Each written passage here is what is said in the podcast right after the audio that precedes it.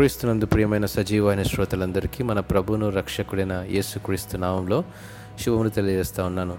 అనుభవ గీతాలు అనే అంశాన్ని రోజు మనం ధ్యానించుకుందాం. ఒకరోజు సాయంత్రం మేము మరియు మా సంఘంలోని మరికొన్ని కుటుంబాలతో కలిసి చర్చించుకోవడం మొదలుపెట్టాము. చెన్నై పట్టణంలో నివసించే మాకు ఎవరైనా తెలుగువారు పరిచయం అయ్యారంటే ఆ ఆనందమే వేరు. మన వాళ్ళు కలిశారంటే ఎక్కడలేని తెలుగు వంటలు ఆంధ్ర రాజకీయ చర్చలు జరుగుతూనే ఉంటాయి కదా. అయితే ప్రత్యేకంగా ఆ రోజు సాయంత్రం వారి వారి అనుభవాలను వ్యక్తపరుచుకుంటూ తెలుగు సంఘాలకు స్తంభంలా నిలబడి పరిచర్యలో విశ్వాసంలో సంఘ క్రమంలో మాదిరికరమైన క్రైస్తవ విశ్వాస వీరులను గురించి చర్చించడం మొదలుపెట్టారు. ఓ సహోదరుడు ఇలా అన్నాడు ఈరోజు మనం ఆంధ్ర క్రైస్తవ కీర్తనలు ఉజీవ కీర్తనలు పాడుకుంటున్నామంటే ఆ పాటల రచయితల అనుభవం ఆ దినాల్లో ఎంతో అద్భుతంగా ఉంది కదా? అవి వారి అనుభవ గీతాలు అన్నాడు. ఎన్నో అనుభవాలను అందరూ పంచుకున్నప్పుడు ఒక ప్రత్యేకమైన సంగతిని గ్రహించాను.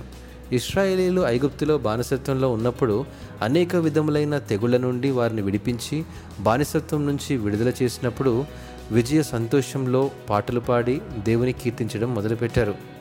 నిర్గమకాండం పదిహేనవ అధ్యాయంలో మోషే చేత రచించబడిన బైబిల్లోని మొదటి పాట గుర్తొచ్చింది. మోషే దావీదు వంటి వారెందరో ఆనాటి దినాల్లో దేవుని కృపను కనికరాన్ని పాటలతో వివరించారు. నేటి దినాల్లో కూడా ఎన్నో అద్భుతమైన రచన గాన సామర్థ్యాలతో దేవుని స్తుతించడం మనకెంతో ఆశీర్వాదకరం. క్లుప్తంగా చెప్పాలంటే నాడు నేడు మార్పు చెందనిది ఒకటే దేవుని కృప. మన ముందు తరం వారు చేసిన సేవా పరిచర్య ఈ రోజుల్లో కూడా ప్రభావితం చేస్తుంది కదా.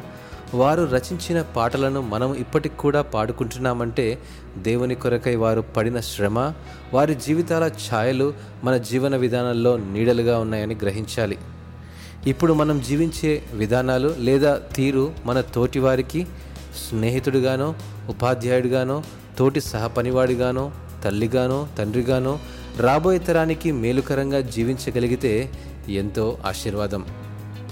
కీర్తనాకారుడు నూరవ కీర్తన ఐదవ చరణంలో అంటాడు యహోవా దయాళుడు ఆయన కృప నిత్యముండును. ఆయన సత్యము తరతరములుండును అను వాగ్దానం మన పూర్వీకుల తరంలో నెరవేరింది నేడు మన జీవితంలో కూడా నెరవేరుతుంది. అతి కృప ప్రభు మనందరికీ దయచేయనుగాక. ఆమెన్.